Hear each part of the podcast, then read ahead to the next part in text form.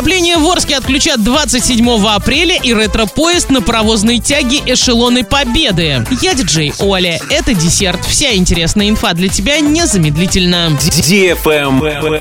News. В Орске определились с датой окончания отопительного сезона. Отопление отключат 27 апреля. Режим подачи теплоносителя для нужд горячего водоснабжения сохранится. На этой неделе в Орске ожидается по-летнему жаркая погода с дневной температурой в выходные дни до плюс 32.